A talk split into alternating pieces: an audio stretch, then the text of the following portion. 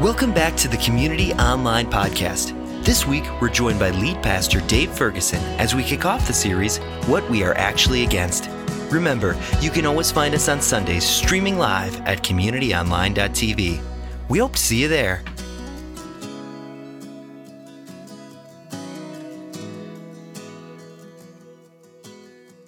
Have you ever noticed that there are two kinds of people in this world? I mean, there are Coke people, and then there are Pepsi people. Uh, there are dog people, and there are cat people. There are people who think the toilet paper roll goes over, and then there are people who are wrong. I'll tell you what, go ahead and type in the chat, which type of person are you?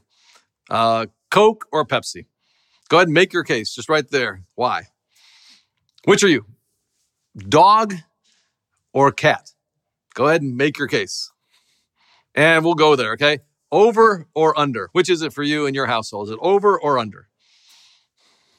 Now, I could go on and on in dividing up the world, but it was Groucho Marx who famously said there are two kinds of people in the world. Those who think people can be divided up into two types and those who don't. I don't. We live in a time of greater division and polarization than I've ever seen in my lifetime. And sadly, this is not at all the way God meant for us to live. But what if, what if disagreements don't have to lead to division? And what if it's possible to be for something without being against someone else? What if it's possible to be for something without being against someone else? Could it be that we're against all the wrong things? Before we're done with our time together, what I want to do is I want to share with you three ways that you and I can fight divisiveness and pursue unity together. Well, today we're starting a brand new series called What We're Actually Against. And as followers of Jesus, even what we're against should actually bring us closer together, not drive us apart. So I'll tell you what, here's what I want to do. I want to kick off this series with a bang, and let's talk about the first thing we should all be against. All right, you ready? Here's what we should all be against. Divisiveness. Divisiveness. Now, now, divisiveness might be rampant here in twenty twenty-two, but it's not new. It's not new culturally, and it's not new in the church. If we go way back, over two thousand years ago, and look at the letter that the Apostle Paul wrote to the Roman church, we see him saying this: I urge you, brothers and sisters, to watch out for those who cause divisions and put obstacles in your way that are contrary to the teaching that you have learned. Keep away from them. For such people are not serving our Lord Christ, but their own appetites. By smooth talk and flattery, they deceive the minds of naive people. Paul is urging the church in Rome to be on guard for people who want to cause divisions. He was concerned with people who were countering his and others' apostles' teaching.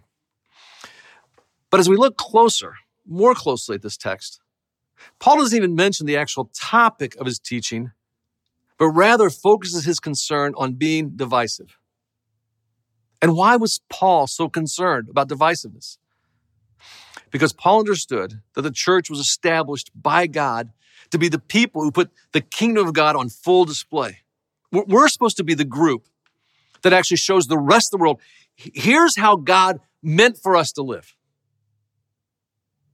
And Paul places a high value on unity because Jesus places a high value on unity. In fact, notice Jesus' prayer the night before he's crucified. Notice what he prays for and who he's praying for. He says, my prayer is not for them alone. I pray also for those who will believe in me through their message, that all of them may be one. Father, just as you are in me and I am in you, may they also be in us, so that the world may believe that you have sent me.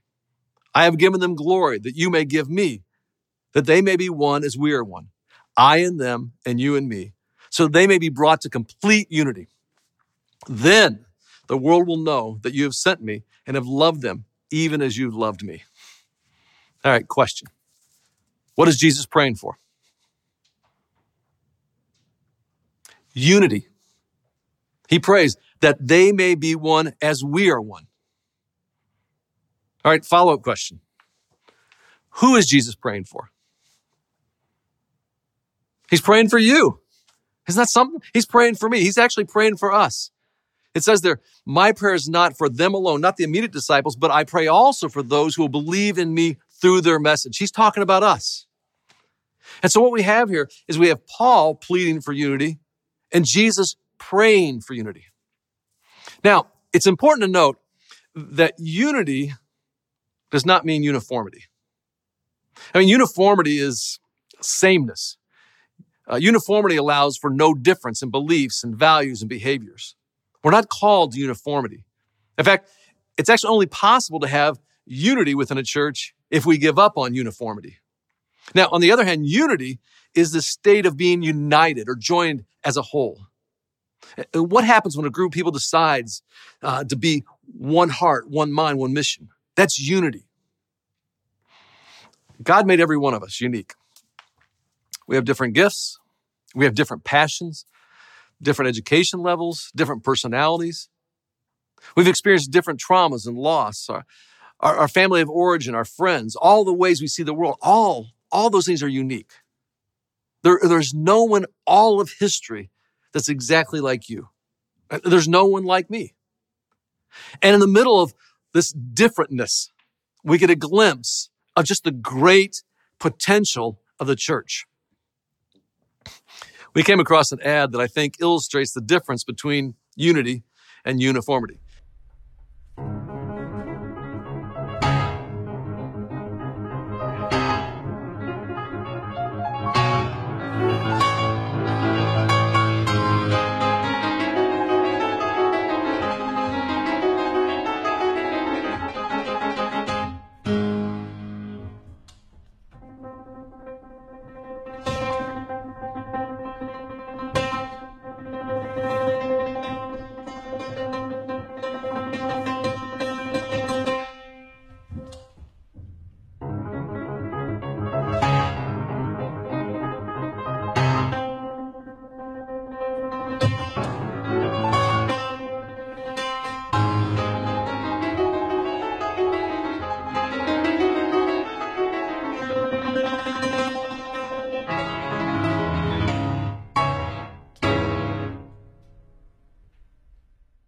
It's only possible to have the power and beauty of unity if we give up on our desire for uniformity.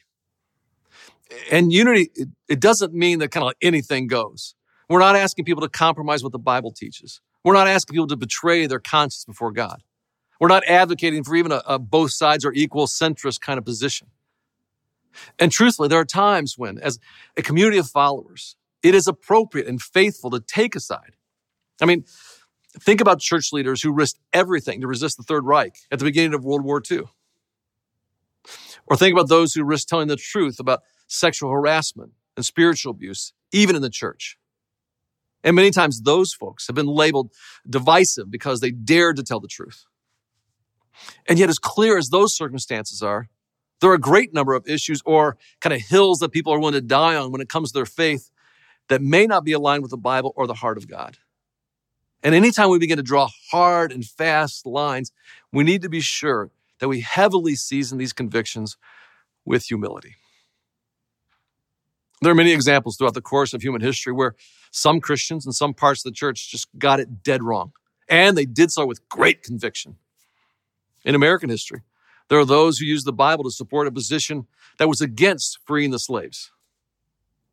Others used it in opposition to women's suffrage. Still others use it to make a case against integration of schools and social spaces. And I'm not throwing stones at church history or our Christian brothers and sisters, but rather what it is, I think it's an invitation for us to approach our own list of againsts with great humility. Ephesians four puts it this way: be completely humble and gentle. Be patient, bearing with one another in love. Make every effort to keep the unity of the Spirit to the bond of peace. There's one body, one Spirit. Just you are called to one hope. When you are called, one Lord, one faith, one baptism, one God and Father of all, who's over all and through all and in all. All right. So up to this point, I've given you some, I think, some pretty good theory and some theology.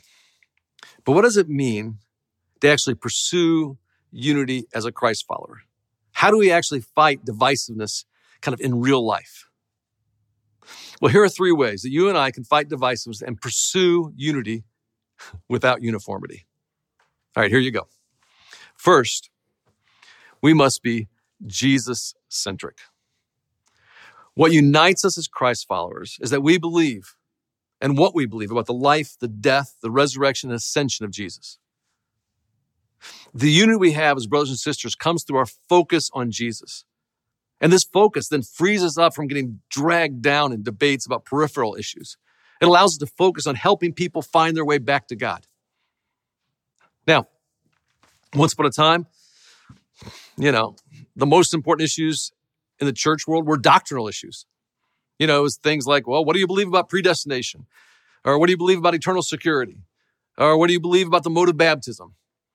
And some of those are still around, and we still argue and debate. But dividing over doctrine is not nearly as pervasive, even within Christians, as dividing over political ideology. And I think here's why. I think the reason it's more about that today is because most people today are being discipled more by cable news outlets and social media platforms than they are by the life of Jesus, as is discovered in God's word or through the Holy Spirit or by the teaching in a local church. And I, want, I just want to say that again in case you missed it.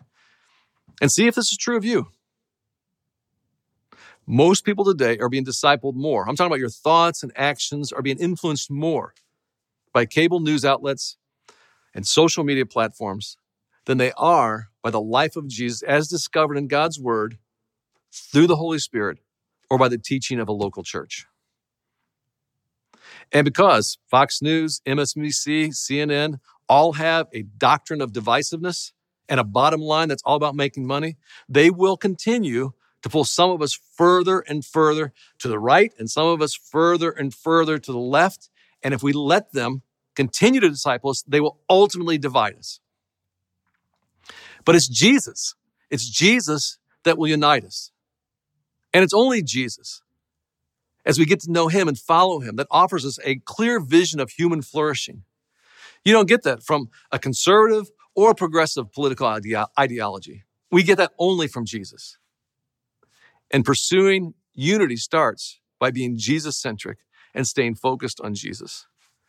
All right, that's first. Second, we must stop judging. Stop judging and trust the one true judge. In Matthew's gospel, Jesus is quoted as saying, "Do not judge, or you too will be judged. From the same way you judge others, you will be judged, and with the same measure you use, it will be measured to you." If you're on social media, you've seen people judging each other over and over and over again, and it's brutal. And if you're not on social media, that's probably why, right? You got tired of all the judgment, the soundbite outrage. And yes, some of it comes from non-Christians, but Christians too. And sometimes just as bad, maybe even worse, are Christian leaders on social media. Have you seen that? And, and here's a sidebar. Please, please, please don't do this. As Christ followers, we must do better than that. In fact, one social media researcher kind of explained why this happens. They did some homework on Twitter to, to try to find out what gets the most retweets. Here's what they discovered. They discovered that every tweet that included morally, emotionally charged words, it actually increased the rate of retweeting by fifteen to twenty percent. So in other words, the more moral outrage you can pour into two hundred eighty characters, the more likely it is to be retweeted on Twitter. So the less nuance you offer, the less empathy and understanding you offer, the less you try to see things from a different perspective, the less you do any of those things, the more traction your tweet will get. And because judgment is gaining more and more space and driving us further and further into our own echo chambers, it's also driving us further and further from each other and further and further from what God wants for us. We have to guard against this. And it's so easy to get sucked into it. I don't know about you, but I, I kind of like to think of myself as a fairly non-judgmental person. I try to create open spaces for people, you know, who are processing big and sometimes volatile things. But then I take a trip to the grocery store, and I can't help but notice the guy in front of me, he's got twelve items in his cart in a ten-item lane. Can't he see the sign that says ten items or less? You know, or you're driving down the highway, and I can't believe how awful and how reckless everybody else is driving. But then on that day when I ex- exceed the speed limit, I got a good reason. Oh, I got to get there. I mean, I got to get to this meeting. They're counting on me being there. And I find myself judging people around me. And, and the truth is, I have a natural kind of bent towards judgment. And you probably do too. And the reality that God is our judge, while sobering, I mean, we should take that as a huge, just kind of like sigh of relief. It means I don't have to be the one to decide who's guilty and who's not guilty. And I can say Jesus-centric and invite others to join me. A third way for us to pursue unity, offer fellowship. Offer fellowship to those who are like us and those who are not. Some of my favorite people in the whole world are people who are just way different than me. Don't look like me, don't think like me. They honestly disagree with me.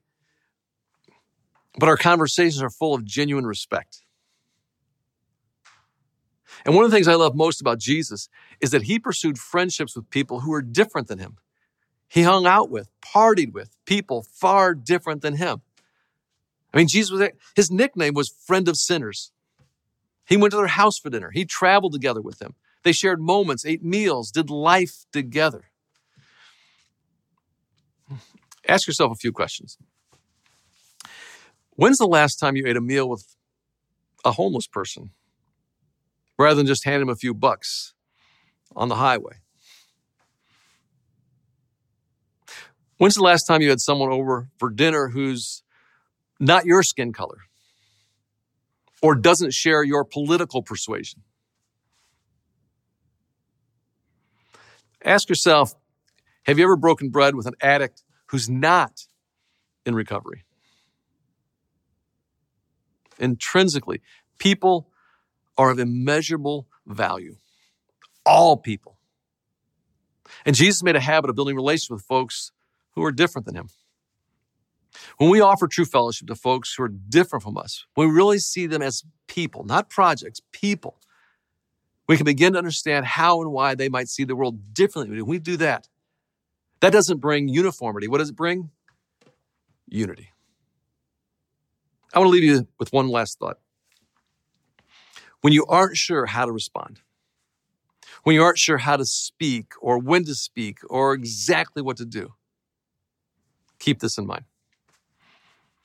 If it is possible, as far as it depends on you, live at peace with everyone. That's a challenge. Now, there's nothing wrong with disagreeing with people. In fact, conflict can be good and healthy.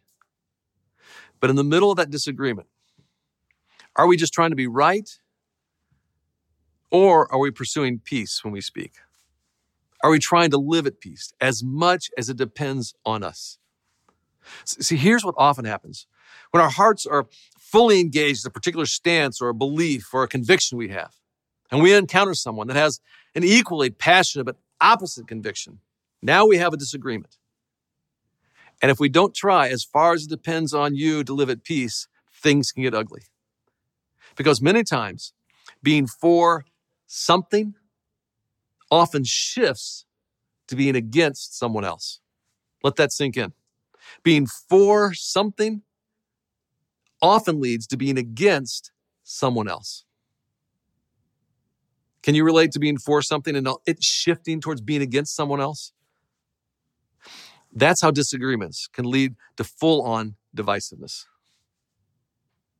And that's when you need to stay Jesus-centric. Stop judging. Offer fellowship. That's how you fight divisiveness and pursue unity. Here's what, here's what we're going to do.